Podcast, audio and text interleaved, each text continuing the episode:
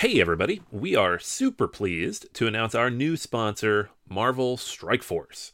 Marvel Strike Force is a mobile squad RPG that allows you to battle with your favorite team of superheroes and supervillains in a fight to save the universe against threats like Doctor Doom and Apocalypse.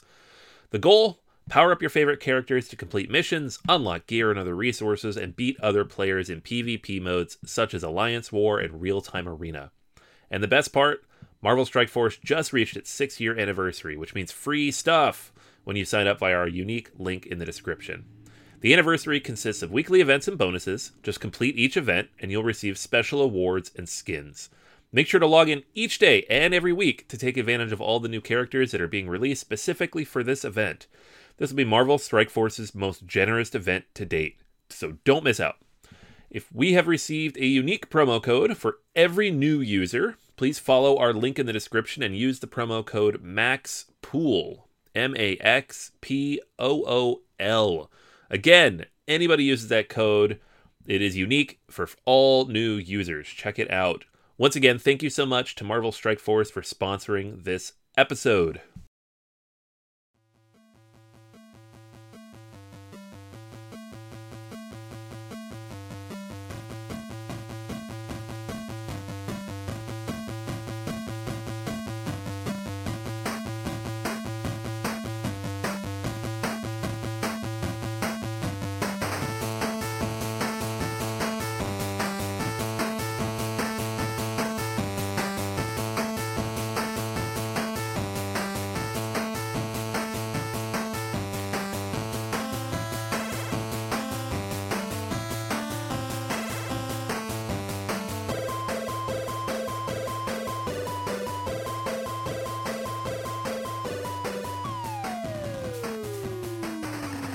Gamers Anonymous, the podcast about board gamers and the insane fun we have at the table together.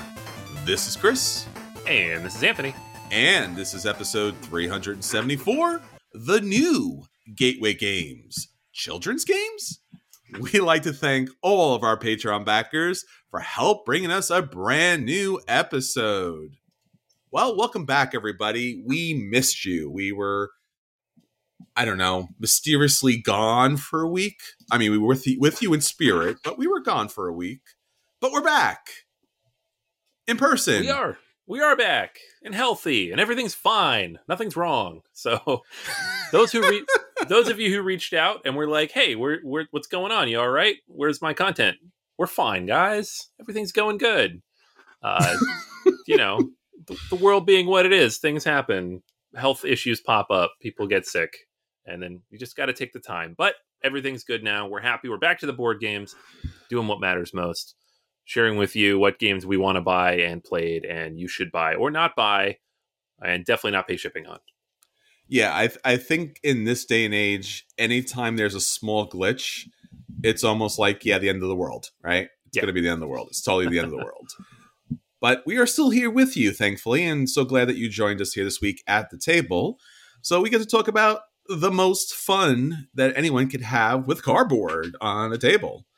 I guess on the, other than a pizza, right? Because you get a pizza in a cardboard box. Mm. That is a lot of fun. Yeah, True. That's a hard one Pizza or the board game. Yeah, pizza's pretty good. know. Pizza is good, but board game is crunchier. Yes, board game's crunchier, right? Mm, good call. Good call. See, there you go, there you go. I pulled it out, man. But yeah, so speaking of cardboard, as we do each and every week, Anthony, I don't know about you, but you know, it does feel like the end of the world apocalypse coming, and you know, might as well play a board game that's related to that. and you know, in a world where the only thing that we have to look forward to is Marvel movies, I don't know. Maybe, maybe someone, maybe you, maybe somebody out there, uh, backed Marvel zombies from CMON. And No. no, not even a, not even a little bit. no, no, not. And I'm really glad I didn't. I know where you're going with this, and I'm really glad I didn't. All right. Well, I mean, considering that everything is bad, everything is wrong, everything's upside down, uh, what could go wrong, Anthony? with a, yeah, so a nine million dollars. right. Yeah, no, it's okay. So this was a, a Kickstarter. I don't remember when, not too long ago. Uh, I think in the fall, and it went great. You know, they made all the monies in the world. I think, yeah, nine million dollars plus some stuff after the fact. You had, I don't know, 12, 13 boxes of stuff. Got a giant Galactus. I was very tempted several times to go in on this because I do like the new Zombicide format, like Zombicide 2.0. The rules are they're they're sleek, they're streamlined, it's fun. There's a lot, a lot of stuff in here. But I didn't go in on it because trying to save money and just not knowing I'm not going to play this anytime soon. Um, and then fast forward five months, four months, whatever it might be, and you know they're the pledge managers are up. They're asking people to pay their shipping, get this ready to go in the next year or so. And hey, guess what? Shipping is obscene. so, um, the original estimates were like a hundred bucks for shipping, fifty to hundred dollars. And then when they finally came in in April, it was like 155 for the single wave shipping. And if you wanted two wave shipping, which got you that like the base stuff early and the rest of it later, you were talking about 200 plus dollars, right? And that's domestic. That's here in the US where CMON is located, where they're shipping from. If you're overseas, whoo boy, good luck with that. Um, so it's you know people are upset, understandably, because you're paying hundreds of dollars extra. Somebody posted on Board Game Geek. I saw this earlier today. It was a three hundred dollar difference if you chose to get Galactus versus if you didn't. Right. So the cost of shipping for Galactus alone is almost is more than double the cost of Galact or no is almost half the cost of Galactus by itself. So you're paying all this extra money. Anyways, the point is, a lot of people are, are paying this anyways, of course, because they all in on the game. It was already hundreds of dollars. Why not pay the extra couple hundred? But man, you know that's so much money. And people who just back like the base thing with all the Kickstarter bonus stuff, paying like 100, 150, and all of a sudden it's double that with the shipping. So much, so crazy, and it's I don't know. I, we could blame CMON for poor communication for sure. It's not their fault that the the pipelines, the shipping pipelines, are completely messed up. Um, but it's a mess. It's a mess. I don't know what we do about this as a hobby, where the things that we love cost hundreds of dollars to move from one place to another because it's going to price it out for a lot of us. Yeah, I think this is an issue that we've seen for a lot of our friends in like I don't know, the Pacific Islanders especially, right? You know, a lot of a lot of the countries in South Asia, they always get creamed for this. I remember way back in the in the day, like you used to see Kickstarters and it would be like price, price, price, ship, ship, ship. And then sometimes it'd be like, here's New Zealand and here's Australia. And and then like you know, and then the, the shipping was double or triple the prices in some cases, and it, you really felt terrible for that because it's it's got to be hard enough to get you know substantial games down there to begin with, and then the prices are just so exorbitant. You know, and I, I guess the real issue here, as you said, Anthony, there's just things that are outside everyone's control, and no one's necessarily like hardcore to blame. I guess but also at the same time, there's been a lot of bad communication and terrible rhetoric and just, you know, and I'm not, you know, it, again, it's one of those situations where we're all on the same team. We want to support the designers, we want to support the publishers, we want to make sure that they have what they need. I mean, there's no bigger fan of board gaming than all of the people who pay all the money for these board games. We're not just the general public you know it's it's something specific. It's something that we're purchasing and we're purchasing it for a reason. And now the shipping's at a point and it's been at a point for quite some time now in fact. This is just the newest iteration of like you got to be kidding me. Yeah. so uh, it's it's already slowed down if not stopped a lot of my kickstarter purchasing.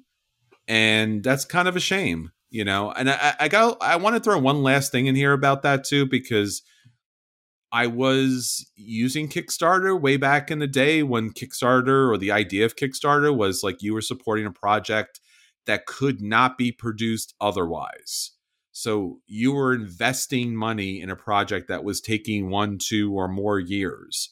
So there was a partnership because you were making an investment, and that's still kind of true. So if CMON or other companies are asking for that amount of money in shipping or charging like crazy rates for their games, I don't know if I feel comfortable with handing over money to a company for it to sit for like two years where I could purchase something now or I could right. make, you know, a couple of pennies in interest, but at least it's in my pocket instead of like, here's $400 that I will not see, you know, come back around to me for two, three years from now. That just seems wrong. And I think that's something that's often missed out on is that Kickstarter is not just some online store, it's an investment in a product in order for it to be produced. Yeah, it's supposed to be. Yeah, and like a lot of these companies treat it as that. They treat it as like a pre-order system. But yeah. then you get like I'm looking at my own list and um you know, one example is Queen Games, right? And I know they've had a lot of trouble with their own pipeline, but yeah. I had backed upgrades for Shogun and I backed the first run of Stefan Feld stuff, and both of those now are like 14 months and 11 months overdue, and I don't know when they're going to ship. And that's I understand why it's happening. This stuff happens all the time, but that's a company that theoretically has the budget to print things, right? They don't yes. necessarily, and if they don't, that's problematic because they've been around for a while and they do have a business and a model and employees and budget. Um, it's not like, you know, an Isaac Childress in his basement building out Gloomhaven for the first yes. time and being like, I need money to publish this. It's, hey, we've got a new game. We just don't want to take on the financial risk. And that's, you know, obviously that's what CMON does. That's what a lot of these big companies do. And I don't necessarily have a problem with it, but when we're looking at hundreds of dollars in shipping or multi-month or year delays or just crazy ridiculous obscene prices with all these add-ons you don't really need. It just i don't know the system starts to feel a little broken you know and it, it's yeah it's it's the investment model to it that bothers me because again once upon a time there was a scenario where you as somebody who was backing a campaign got to make substantial i wouldn't say feedback necessarily but you got to say things content creators and publishers listen to you and then there was this roundtable of communications on about the product because it was something you developed together and i think what you said you know gloomhaven is the perfect example of that here's the single creator publisher who needed the support and the financial investment so that he could produce a game. But Queen Games is not that company. And Feld's games have been out in different iterations for quite some time. There's no reason those games should take that long to print. And regardless of the shipping, there's other ways to go around it. So, yeah, I you know, it's really hard. It really is. I mean, I feel bad about it. I mean, there's just nothing there's nothing good about this. There's nothing to feel good about. It's just games are taking longer to produce they're taking longer to ship and they're more expensive in around. Every every part of it is more expensive to produce. And we live in a day and age of 3d printers so i don't i don't understand. I just they have to find a different model. It's it, they have to find a different way to produce in the countries in which they're going to ship. They're going to have to do it because at some point it's just going to burst and that's it. I don't know. Whatever. Yeah. It's yeah, I mean, I, I, like I would be perfectly happy with MSRP being forty percent higher if it didn't mean hundred dollars shipping charges, right? Um, yeah. But I don't I don't know where it ends up, and you know we don't know all the details of why these things happen necessarily. But at a certain point, it's it's not even like we're mad at the company. You guys are terrible. It's more of just like we just need to come up with a better solution. And so if whoever's working on that, get working, figure it out. Because I don't know, I'm not a logistics guy. Well, like I said, uh, any publishers out there, content creators or designers out there who are mad at people for being mad at the prices are missing the point. Right. We are legitimately the people that want you to succeed, want you to be multimillionaires. Right? There's no there's no one who's a gamer who doesn't go, you know, like is not the biggest fan of their of their board game designers or their small companies that are publishing those games. We want you all to make all the monies. We just want you to take some time to find ways that it doesn't cost us all the monies. We want you to make maximum profit from it. We do. There's nobody who ever, you know, opens a board game and, and just like, that was a great game, but if only the publisher or designer could make less money off of it. We never do that. It's just, it's, it's hindering the industry. It's hindering gameplay. And I think we'll talk about today, Anthony, in our feature review, how board gaming for us, for everyone who's listening out there, seems to be the thing that's easy to pick up, easy to get to the table, and easy to play. I know there's there's some sarcasm in there, but you know, somewhat, right? You could get those games to the table with the costs and the delays for these games. The general public doesn't have that knowledge of experience in gaming that maybe they once did. So everything becomes a lot more difficult. So for today's feature review, we'll be talking about the new gateway games and why, in fact, they actually might be children's games. I think we're going to blow you away in a little bit. But, Anthony, before we get into our feature review and everything that's happening with us, uh, let's talk about what's going on with BGA and our listeners out there. We have a little bit of an Instagram giveaway, I hear. We do. Yeah. So, uh, I. I have we get a lot of things that come in. We get a lot of resources. We have a lot of games, um, and so we have built up kind of a, a, a, log of relatively recently released games that we want to give away to the listeners, to the followers, to the readers. And we're going to be doing that on Instagram. So if you do not follow us on Instagram now, please do. We're Instagram.com slash board gamers anonymous. You can follow us there. I, we post gameplay photos, we post our questions of the week, all that good stuff. Um, and right now there is a post pinned at the top that says real big giveaway time um, and all you have to do to enter that giveaway is share the post, like the post, comment on the post, right? So if you are following us and you do any of those things, you'll be entered for a chance to win one of five games that we're giving away in May. Um, these are, again, great games, relatively recent ones. We have a copy of Smartphone Inc., we have Tabannusi, Origins First Builders, a couple other games in there as well. So hop in there, you'll have a chance to win one. Um, the announce the winners will be announced on May 30th. So right at the end of the month, and so you have plenty of time. You got two more weeks to get in there and uh, get a chance to win one of those. All right, so that's what's going on with us. Again, we want to hear from you, connect with us, and we're going to drop some pretty major cardboard on your table with or without a pizza. We haven't decided yet. You'll see. You'll see what comes in the mail.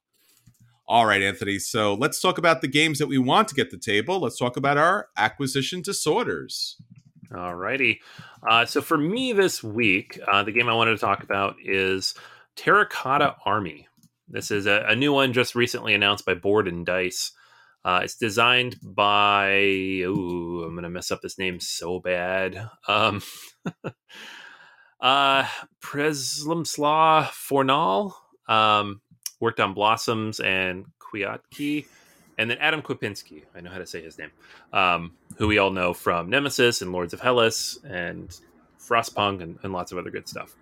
So uh, they've developed Terracotta Army for uh, Board and Dice, and uh, they just recently announced this game. It's going to be releasing later this year. And if you're not familiar with the Terracotta Army, it is uh, the emperor in in China, and I don't remember exactly when, but they they passed away, and to protect him in the afterlife, a massive army of statues uh, of different warriors were developed and guard the tomb. Right, these were found and are still intact, and are like this great archaeological find. Right. Um, so in the game, you are the craftsmen and the artists building the statues. And so you have to collect resources, as one does, upgrade your workers, as one does, and seek favor with the advisors to the emperor who are overseeing this giant project. Um, and so you just you basically have to be the best builder of terracotta warriors, uh, and those things are going to go into the mausoleum. So you're going to have little miniatures, um, warrior miniatures that go into the mausoleum themselves, uh, forming different groups, and these are going to be based on different types of players that go in there. And you're also going to be gathering different resources to be able to do that. Um, it looks really interesting. It's a different kind of theme, and it, it draws on something culturally without necessarily stereotyping or misrepresenting that culture or adjusting the history of it necessarily. It's it's looking at a specific element of um, historical find, and you're building towards that, which I think is a cool idea. Uh, so yeah, it, it, looks cool. It's an interesting way to put miniatures into a board game. It makes sense. Like a lot of times you see miniatures in Euro games, you're like, that doesn't need to be there. That could be a meeple. In this case, you're like, nah, you should have miniatures for the Terracotta Warriors. That makes sense. Um, so yeah, I'm looking forward to seeing how this one turns out, to getting a chance to play it. Uh, I think they said it's coming out towards the latter half of the year. It's one of their uh, fall releases, so uh, we'll keep an eye on it, and hopefully, when it hits shelves, tables, etc., we have a chance to to get it out and give it a play and, and let you know what we think. But for now, I'm keeping my eye out for Terracotta Army. Nice, yeah, I did see this too. It looks great, and like you said, it makes sense to actually, for once, have all that plastic right you know on the board because you know it's, it's truly representative and thematic for the game yeah excited uh, i'm going to throw us back to something a little bit old that we had talked about before we had reviewed it it recently was up on GameFound and it backed so you have an opportunity now to do a late pledge if you're interested uh, this is the palaces of Carrara. this is the second edition from game brewer this is from michael kiesling and wolfgang Wolfgang Kramer. And this is a game that I've talked about quite some time ago, uh, at least the original one, the original, the Palaces Carrara, where this was a game that I didn't think it was going to see a USA release because it was in Europe and it was pretty much locked down. And I think I got a German edition at some point. I still have it. It doesn't have any English direction in it. A friend of mine had picked it up years ago um, and was able to get like the little you know little text you know you can kind of slip into his sleeve so you could figure out how to play the game and it was a game that was a lot of fun. It was all about purchasing marble in uh, different regions of italy and building up all of the different buildings. So this is a game you can also find currently on board game arena. It's an older game but it's a lot of fun and it really it implements one of these kind of really interesting mechanics where you put out the marble and the marble's all different colors and the wheel will will move throughout the game you'll be able to you know move it and as the as the wheel moves the, the marble becomes cheaper and cheaper so it's one of those things almost like a press your luck situation where how you know how low do you let something go before you pick it up but initially and again based upon what kind of buildings you're making and what kind of regions you're building and there is some marble that's more expensive than others. So there's a press your luck element and then there's a race element. And in those different regions, you could either score money, which will allow you to buy more marble, or score victory points. And you're trying to get there before anyone else does, because once you're able to build the building, you lock down that city. And there's also a lot of, you know, set collection in the game. But it's a very fun dynamic game that you know just did not get the love at least initially when it first came out and then recently when i found out that it was coming out as second edition i was really excited about it it was one of those games where i did like it enough that i, I would almost consider purchasing it a second time and game brewer brought it out and again it was on a kickstarter game GameFound kind of situation and uh, again, it was a very expensive version of it. Now, Game Brewer, and I've talked about Game Brewer a lot.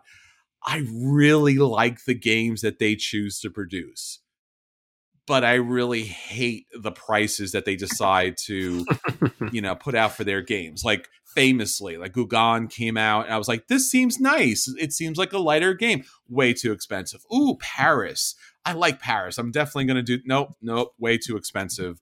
And this is another game where it's not a like it's not a super rich euro, but it is a good euro. It is a classic good euro that you do get to pick the pieces from that wheel.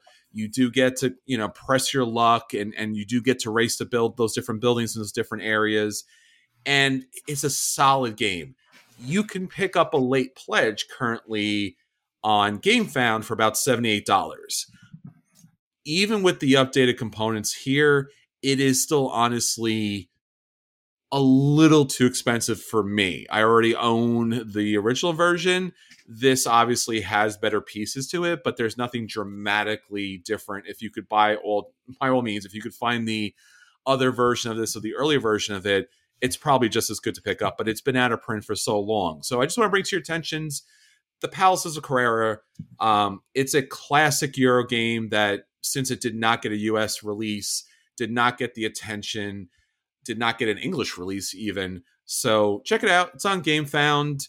If you can manage the price, if you can manage the shipping, or you can manage it once it actually gets to retail, which I probably would recommend, uh, definitely check it out and pick it up.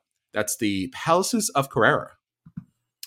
Yeah, this game is on my list. Like I've been meaning to play this forever. Like I got to get you to pull out your German copy so we can get it played. like I didn't back this because I'd never played it and it was crazy expensive.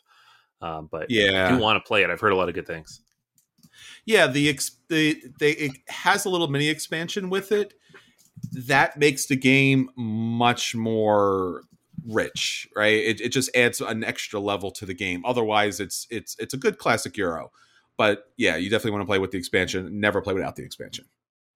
All right. So let's talk about the games that actually hit the table this week. Anthony, I did the thing that I did not want to do, the thing that I was talking about earlier, which is I spent all the monies on a game and all the monies on a game that I knew going into the game was certainly on the lighter side of gaming. And in fact, it was a game kind of that I already owned. That game is Marvel United X Men Edition. I backed Marvel United when it first came out. The miniatures seemed great. They were chibi based, which is not a you know it's it's it doesn't it's not a bad thing. It's just a different thing. And the miniatures, of course, since they were coming from CMON, were so good. I was like, yeah, I'll back that. And I backed it, and it's still somewhere collecting dust. When the X Men came out, I was like, who in their right mind would actually back this? You already have Marvel United, which has like a ton of stuff. Like, again, it comes with so much stuff in the base box that it could be a lifestyle game. You could certainly pick out either of these Kickstarters and play it the rest of your life, right? This could be your game. You could be known for this game. Your family could play this game. There's so many characters, so many combinations. It's a co op game. Sure, sure, this could be a thing. Here's the thing, and I've talked about this before. You you all try to talk me out of it, and you didn't do a good job because I did back it.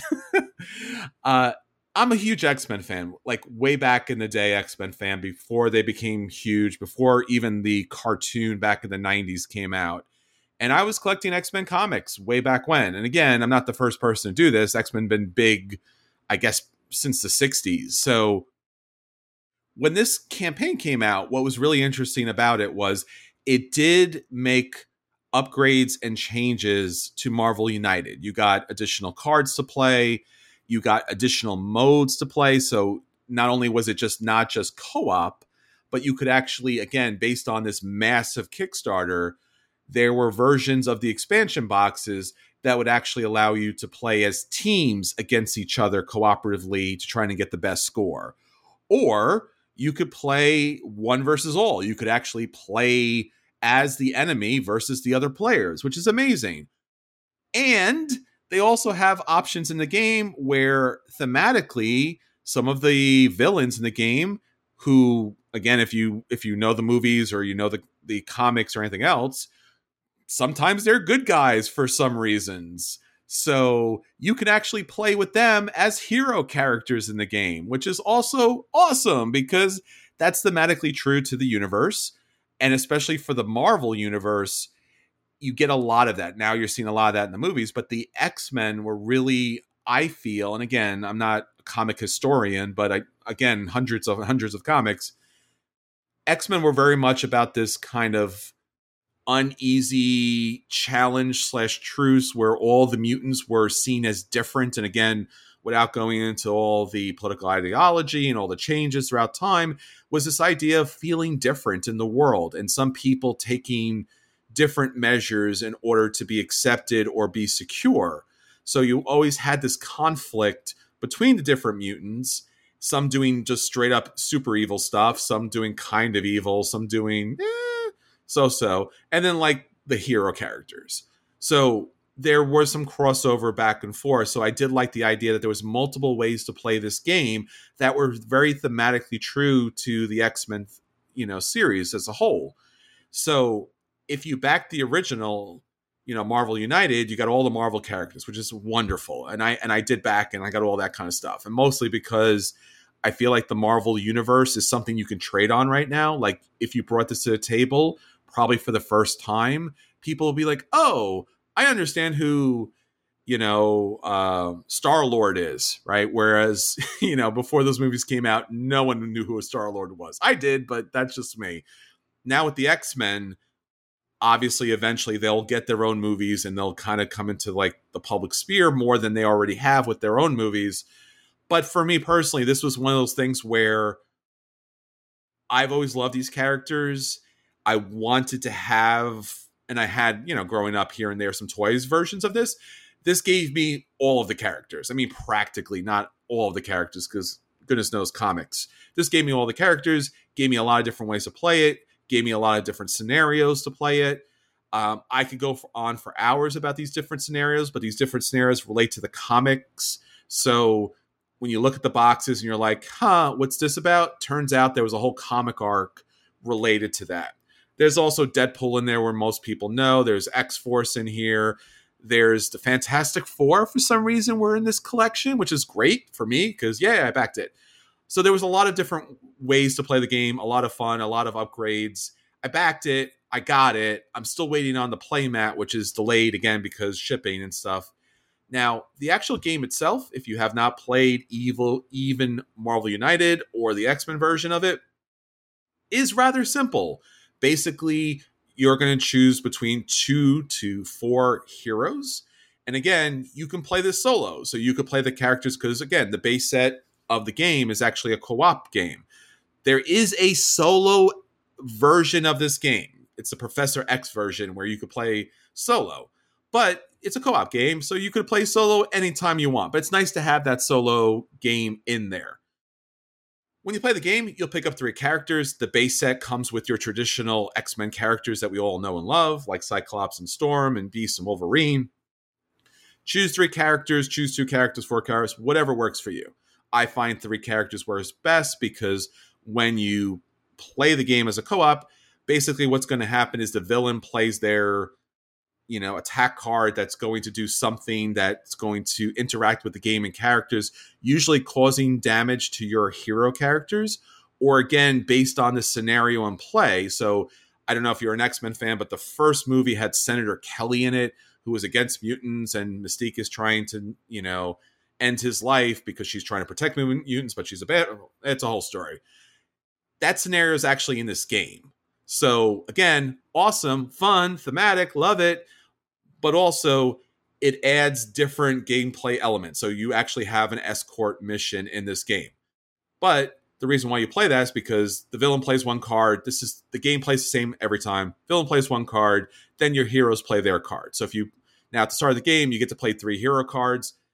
Again, there's so much to this game. I don't want to go into any kind of detail. We've already talked about that. There's basically attack, there's movement, there's, you know, special hero effects where you could save bystanders or attack the environment, which is usually very bad, or there's this general kind of like wild token.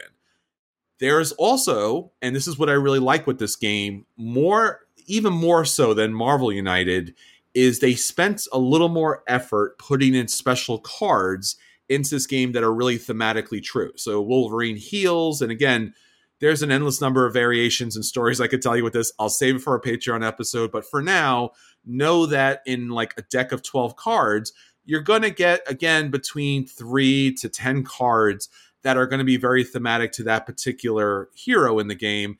And as you play a card, you'll also be able to benefit from the card that was previously placed. So you get to do a lot of things in the game. It's not a hard game you're basically playing cards. The cards are also your health. You're trying to achieve whatever particular scenario in the game needs to be achieved. Typically, it's trying to save enough bystanders, trying to knock out enough thugs, or try to stop enough threat in order so you could take out the villain in that scenario. That's pretty much typically, again, the other boxes add a lot of different variations and goals and outcomes, but you're trying to do that before the villain runs out of cards because that will mark the game. There's a couple of ways the game comes to an end. That is also one of the ways that the game comes to the end. So you are racing the clock throughout the game. You move around through different locations using your chibi miniatures. The miniatures are really high quality. The detail is pretty impressive. Now, again, it depends on the character. Some characters you could see they spent like a crazy amount of love and care. Uh, Gwenpool, I don't know if you know Gwenpool. There's a long story with that. She has amazing detail, where some of the other characters, eh, not as much. But I've seen pictures of these. People have painted them. They look amazing. I have not played all the different modes here yet, but I played absolutely everything in the box in the in the main box that most people will pick up. I played all the villains, I played all the heroes, I picked in other heroes to bring in from like the other boxes. They all play slightly different and I feel like they play just barely enough to kind of substantiate if you do love this universe of characters to pick up the stuff because each of the hero characters and villains do something different. So Juggernaut for example is one of the villain characters his main thing is he'll run around all the different locations and just not stop and he'll do damage to everybody. That's basically what Juggernaut does, right? Not super complicated. The card quality here is not the best. It's it's below average. The chit quality, uh, all these little different tokens that you get in the game are above average quality. I didn't pick up the plastic tokens, which now I kind of wonder, but in fact, the tokens are very good quality. The boards themselves are a little thin and flimsy. I did pick up the mat, still waiting for it to come, hopefully to better protect things. You can sleeve the cards. The boxes are individuals. They kind of work to hold everything in. The actual plastic insert that holds the heroes and villains are marked, so you know exactly where everything goes back. But there's such a thin plastic that one of my boxes, when I opened it, they just, some of the spots already cracked. So some of you out there don't care, will kind of like put everything in bags or just throw all the figures in. They're high quality, they're not going to break or chip or anything like that. But nonetheless, it's a nice set. It's a nice game. I like the fact that you can play this co-op. It's easy, but it adds enough variety for the heroes and the villains that with just a few minutes of reading through the rules, you get a sense of what comes into play. I haven't played the team variant yet. I like I look forward to that. I'm really looking forward to the one versus many. That looks excellent. And in fact, when you play some of those variants, there are actually additional hero and villain cards that come into your hand that allow you to do special comic book related tricks and attacks and different special abilities. Again, haven't played that version yet. I think that version will be even better when you're actually playing against other characters that are controlled by players and not just a st- typical co-op game. So again, a lot to love in this game. Uh, again, has so much of the characters that really fit. For example, Storm, who has her '90s version Mohawk, she didn't have her, you know, lightning powers and her weather control, so she punched a lot. So the actual character here has punching. That's basically what they do. Old man Logan, if you watched Logan, the movie out there, was retired, did not want to be involved. And if you read the comics, you get more of why that was a thing. So when he comes out, he built up a lot of attack, a lot of rage, but he does not do anything until he gives up, you know, being retired and comes back into play. And then he could hit like crazy.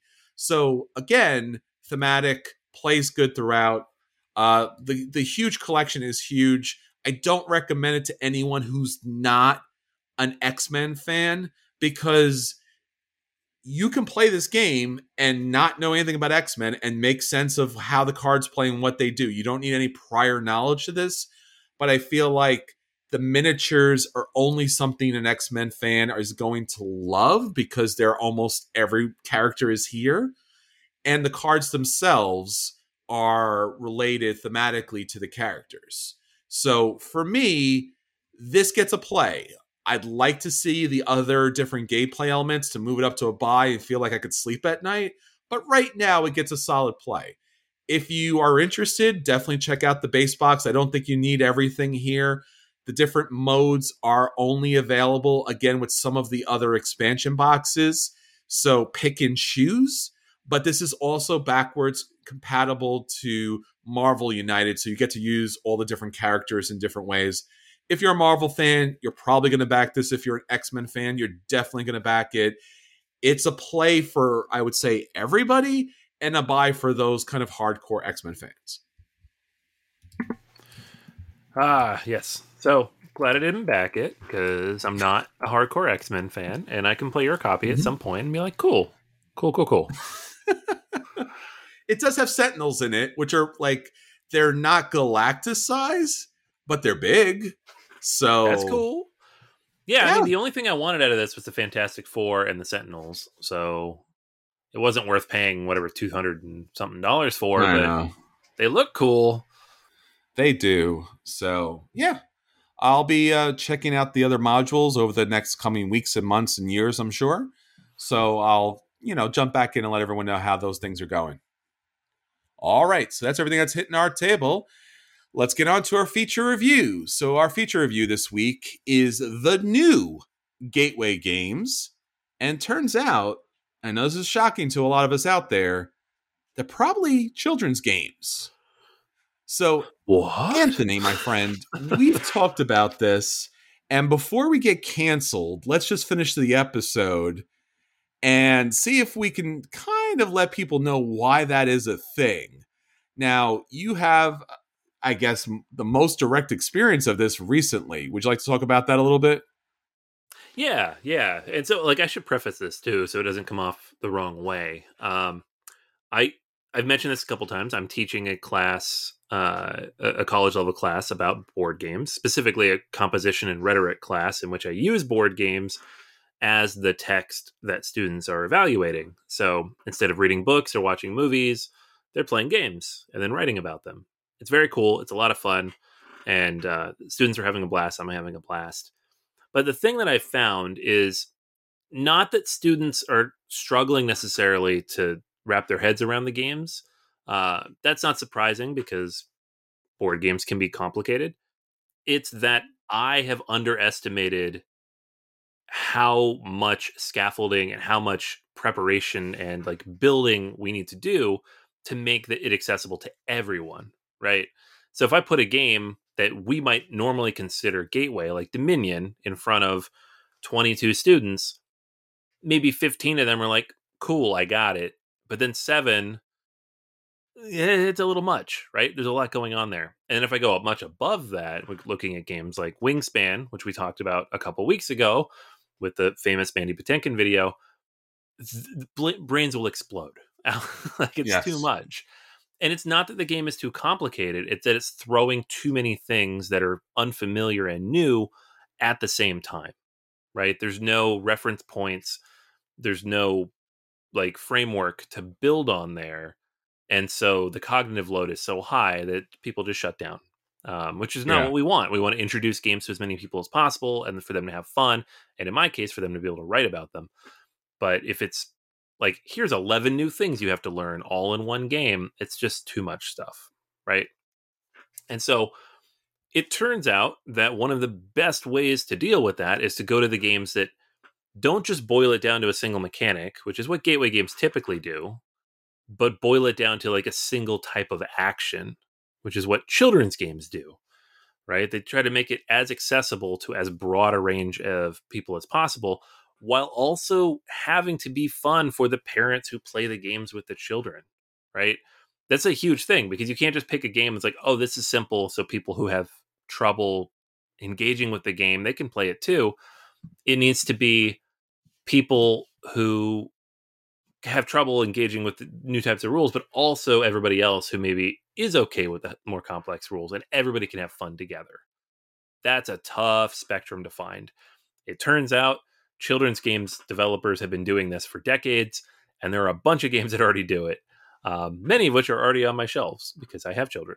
So that's that's what we wanted to talk about is these games that do a really good job of being accessible to a broad range of ages, boiling it down to one or two very simple mechanics, making it accessible, not dumbing it down to the point of being insulting, but still giving enough for people to latch onto and learn about games and get into the hobby. So, hence, new gateway games, right? exactly. And and again, I think that's also part of what we've seen with the prices and with Kickstarter is that more and more these days, even though the industry is growing, it seems like it's harder to get those challenging games out to the public so that they can encounter them in a meaningful way, but also have enough people playing them that there is real experience and real teachers out there because I think generally what we we see happening out there is like the you mentioned the Mandy Patinkin video where looks at it, tries it, gets so frustrated and just is done with it.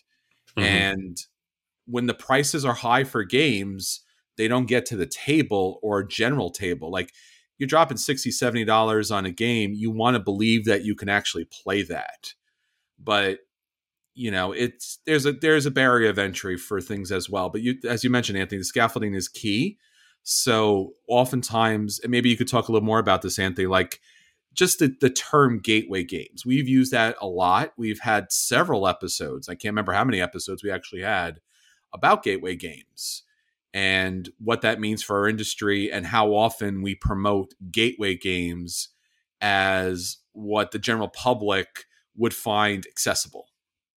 Right.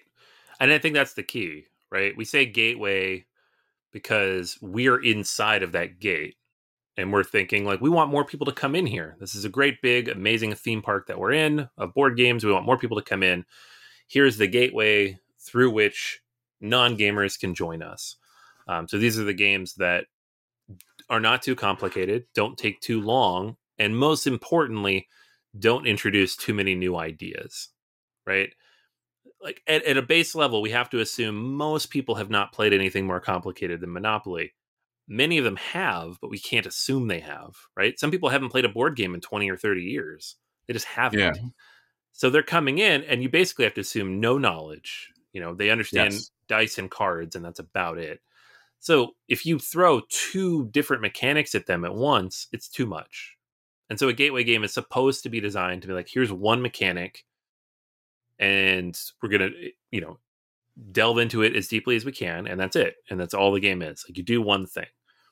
But some of the gateway games don't just do the one thing, right? Uh, Ticket to Ride is one of the most famous gateway games, um, and it, you in the game you're building up a hand of cards based on what you pull up, and then you're placing trains down. And so everybody can understand that basic idea, right? Nobody that I've shown this game to, none of my students either for for that matter, have had trouble understanding the basic idea of get cards, spend cards, build trains. But where they sometimes get stuck is the different routes, right? Like, oh, I can't go there because someone else has already gone there. And I'm like, oh, there's no way to get to that location now, or oh, that's cut off, or oh, how do I draw more tickets, right? How do I get more points, right? there is a little bit of scaling in that game from just basic mechanics into doing well um, that people can get hung up on. Dominion is very similar. Like, yes, you play all your cards, you buy new cards, they get more powerful. You play all your cards, you buy new cards. But building an engine with those cards to actually effectively convert all that additional resources that you built up into buying victory points, that's a that's a gap that some people struggle to to cross if they've never played a card game and they've never even heard of deck building. Um, and so those are things that it, it, not just with non gamers, but just people coming to game night for the first time, families, you know, friends, family members, especially like at holidays. Often this comes up of this is a little too much. There's a lot going on here. You know, anytime a game takes more than five minutes to teach, people might just look at you like, this is a lot. I don't know and those are the games we consider to be gateway games, right? Your Splendors and your Ticket to Rides and your Dominions. Um, people still find those to be too complex. And, you know, we can roll our eyes at that, but then the people still aren't playing the games. They're not coming through our gateway. So we got to find other games to show them how fun it is. And once you give a baseline, you can then add all those extra bits, right? Like, okay, you understand the core idea of building out these cards and doing things with them. Okay, now let's layer in the idea of victory points and building a deck, right, in Dominion. But you have to have the basic layer first. um, which I think is what we're sometimes missing. And then we're just like, okay, well, you're just not a gamer. You don't want to play these. That's fine. Moving on. But maybe they are. Maybe they would have fun. We just threw too much of them at once. Yeah, in a way, in a strange way, those gateway games that are supposed to be welcoming become gatekeeper games that keep people out. Yeah. Right? So sit at a table and now try to mentally juggle three different mechanics in your head at the same time. And and they're just like, but but wait a minute, like, nope, you got to juggle three, not just one. You got to juggle three. So if you can't do it, you can't be with the cool kids at the table. Just saying. So there is, as you said, Anthony, there's something very wise about what they're doing with children's games. And as far as the scaffolding is concerned, and introducing mechanics and outcomes, and again, a lot of things that we take for granted are complicated and unknown. I think we've talked about this many years, and we talked about it on the podcast when you play a Euro game, for example, and it's your you know your turn, or let's say it's a, a worker placement game more specifically, there's always that spot on the board where you could take victory points, and especially early in the game, the person who takes that spot, either there's nowhere else to go, and that's kind of like a consolation prize, or if they take that early in the turn order, you're like, oh no, that person's going to get creamed. They haven't played games before, but it would make perfect sense that if victory points is the thing that wins the game, you would take the spot that would be giving you victory points.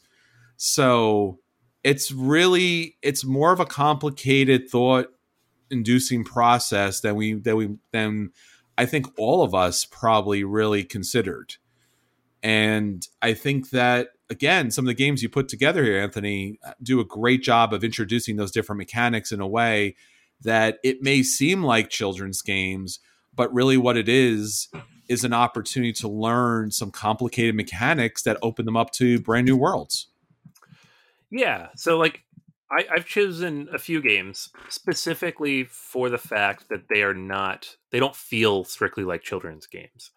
Right. You might hear some of these being like, I play these games. I'm like, great. That's that's what they're for. They're supposed to be as accessible as possible. These are all games I've played with my kids and I also have fun with. Um, and I think that's the most important part because you can't just throw a Haba game in front of somebody and be like, "Here, here's a basic mechanic. Figure it out. Now let's do something harder." That's insulting, but also not fun, right? because you're doing something that's designed for a four year old or a six year old or whatever it might be. These are games that are designed to be as accessible as possible for ages as young as five, six, seven years old, but also speak more broadly to people outside of that age range. Um, so yeah, let's dive into these. Um, first on the list, and this is the one I've had among the best luck with, both with students and my children, and at conventions, just across the board. Um, and I don't know that it's necessarily marketed as a children's game, but it's certainly in that weight range. Is hey, that's my fish. And so this very like, at the beginning of the game you put all your penguins out and on your turn you just move it and you pick up the fish where you were sit standing and that's it right the emergence in the gameplay here comes once you've played it once or twice and you start seeing how you can cut people off and block them out and cause them to float out to sea right and take larger chunks of the ice floe that's not necessary to understand the game but it builds naturally through the gameplay and i think that's super important in games like this is the actions you take should be very very simple but something should come from them beyond just the immediate thing that you gain right and hey that's my fish you move you get a tile with some points on it but you also get to impact the overall game board and that's when people are like oh oh okay i could see what happens here i could see how i can mess with people or how i'm being messed with um, and that's that clicks almost immediately for anybody. Like whether they're angry or happy about it, it clicks right away. That's why it's such a good game for that. Uh, next up on the list, we have a couple of cooperative games. And so there's a lot of co op games people label as gateway games, um, Pandemic and Forbidden Island, kind of foremost among those. But in my experience, those games still have a lot going on, right? And they are designed for you to lose. They're both designed for you to lose like 75% of the time which makes it less accessible. People don't like to lose over and over again, right? And you can remind them, like, oh, you're supposed to lose, but it doesn't mean it's fun to lose. Um, Zombie Teenz Evolution, I think Evolution, uh, is a, a cooperative game, and it's actually like I think rated number one on Board Game Geek for children's games. Um, but it's also a legacy style game, uh, and that's interesting because it doesn't really break anything, but it does add new mechanics as you play. It does add other things, but the most important thing is it gives you challenges to work towards that unlock stickers that unlock things in the game. Because the basic mechanics of the game are very simple. It's just to keep the zombies away and then gather up the stuff you need and escape. Right? It's not hard to do that, um, unless the game you know bends the wrong way. But if you have a specific challenge and something to work towards, it scaffolds in new ideas, it scaffolds up and gets more complex as you want it to. And you can attempt to do more difficult things. The very basic version of the game takes 10, 15 minutes, and you're probably going to win. That's great. It's a great way to introduce cooperative play, also to introduce like new mechanics coming into the game. Um, Ghost Fightin' Treasure Hunters is another one. It's in a little more traditional style co op game where you run into a building and you're trying to find these different treasures, but then ghosts are popping up. And if too many ghosts pop up in an area, they become haunted and they grow into these giant red ghosts. It's very similar to Pandemic, but it simplifies it with just a single deck of cards. You don't have to have any cards yourself to spend. You're just moving your character based on a die roll. And the game doesn't beat you as often, right? It, it's fairly accessible in that way. Now, the game also comes with ways to make it harder, and there's an expansion that then makes it even harder. So you can scale it up from the very basic level of difficulty where you might lose 20% of the time up to adding the cellar, which makes it so you lose like 60% of the time if you want that harder challenge. So then again, you're layering in difficulty up and up and up. These games are ones that I'd recommend playing for people who've never played a co op game never played anything similar to that and are skeptical of it before you jump to like a pandemic or Forbidden Island, um, where you have all this extra stuff going on, but also you're gonna lose a lot, and people just getting used to that idea of co-ops not necessarily being easy or winnable. you're gonna lose. Um, the next three here are kind of staples of children's games. Uh, we have dexterity games in general and there's a lot of them. There's a lot of a lot of really good dexterity games. Um, and honestly, any of the dexterity games that are for adults would also be fine for this because they don't tend to add too many rules. You're flicking, you know, pitch car, you're flicking around a track. Uh, flick them up, you're just flicking bullets at different characters. Junk art, you're stacking stuff on top of them each other. But these ones kind of boil it down even more, make it more accessible. Uh, Rhino Hero, you're folding cards and stacking them. We've all done that. Everybody's done that. Very, very simple, but it's also very fun because you're trying to see how high you can get. Um, Ice Cool. You're taking these little weeble wobble penguins and flicking them around inside of a, a frozen high school. And you get Ice Cool too. You put them together, you get a giant school, and you flick them all over the place. Um, at a very base level, you're just trying to like complete the circuit. But if you want to make it more complex, you can try trick shots. There's all sorts of cool stuff you can do with those little penguins. Animal Animal Upon Animal is one of the all-time classic dexterity games. I don't. I know a lot of people who don't even consider this a children's game. Um, it, it is marketed as one. It's from Haba, but you're stacking little animal-shaped meeples on top of each other to see how high they can get. That's it. That's all you're doing. But it it has its own challenge. There's other ways to make it more complicated. It adds different layers to it. So these are all great ways to introduce how mechanics can kind of interplay with like physical interaction with the game components. Um, dexterity games, right? You're just physically doing a thing, but then you're gamifying that physical thing. Uh, most people are familiar with Jenga. You add in something a little more complex, and it becomes more engaging. Um, Labyrinth is another really interesting game. Uh, there's a lot of versions of Labyrinth. You can get the classic version. Uh, from Ravensburger, the classic version with the little wizards.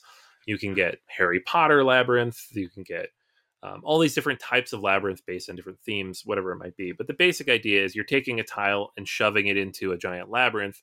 It changes the layout of the labyrinth, and then people have to. You're trying to reach different items based on the cards you have, and then get back to your starting point.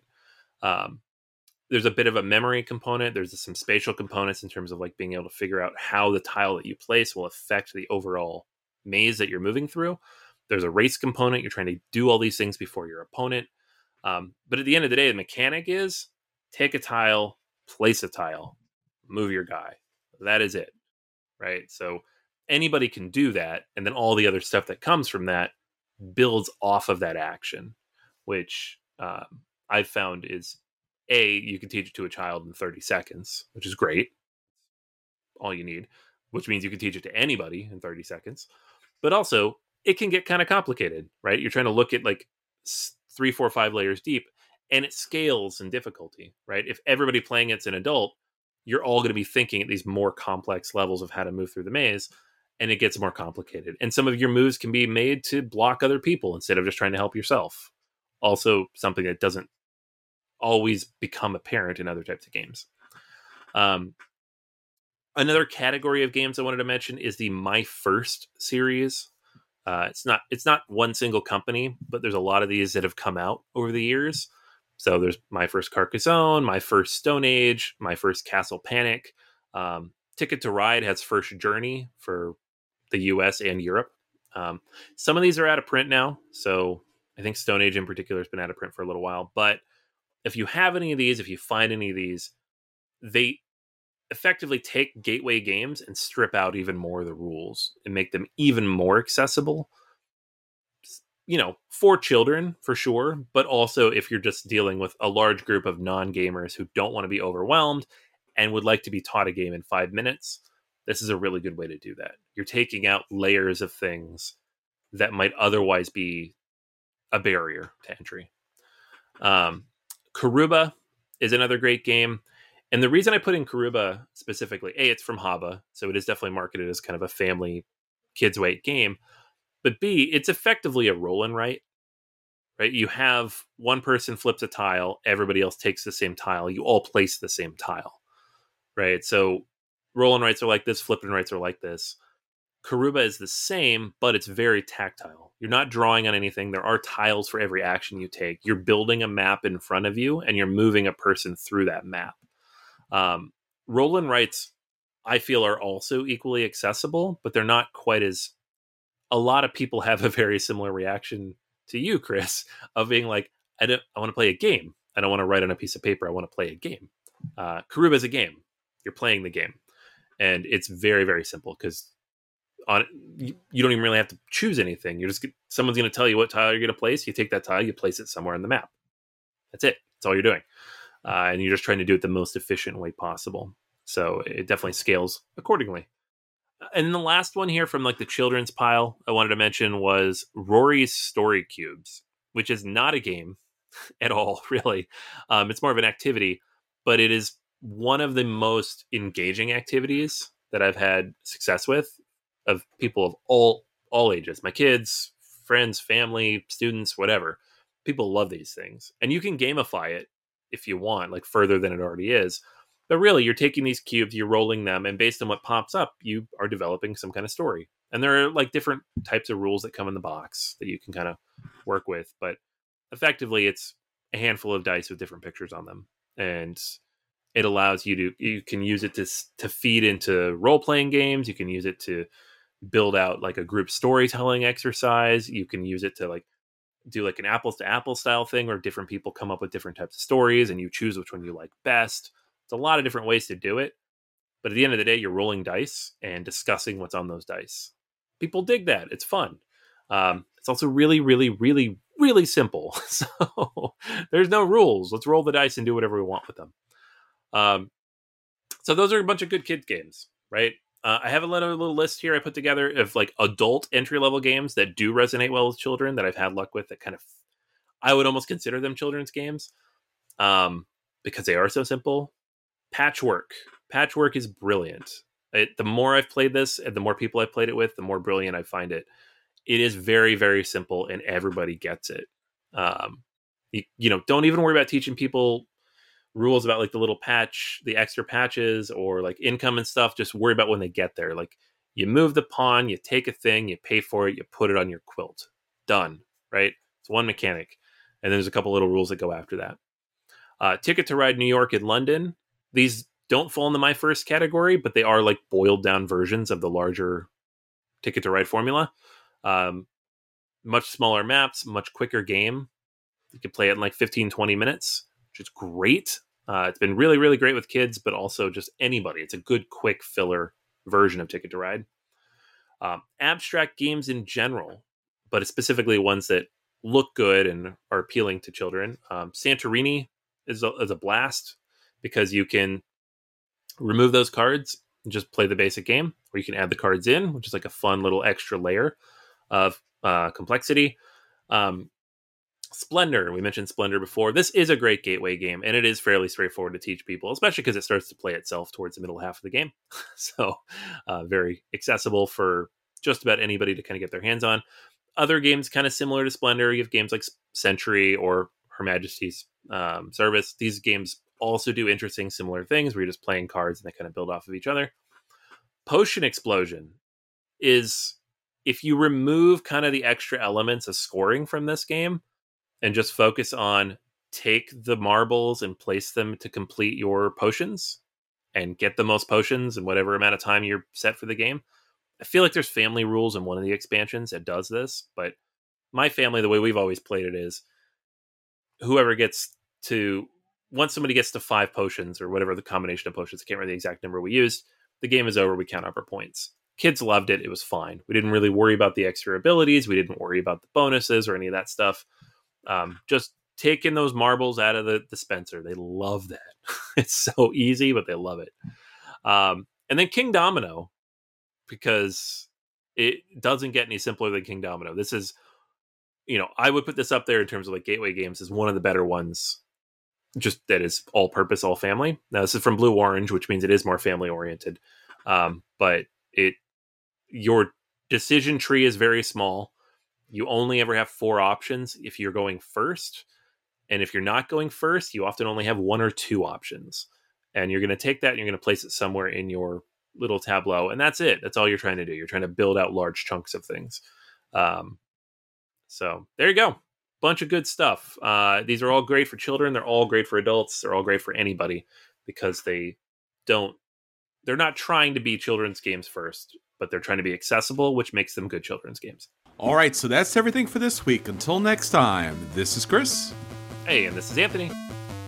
And we'll save you all a seat at the table. Take care. Bye.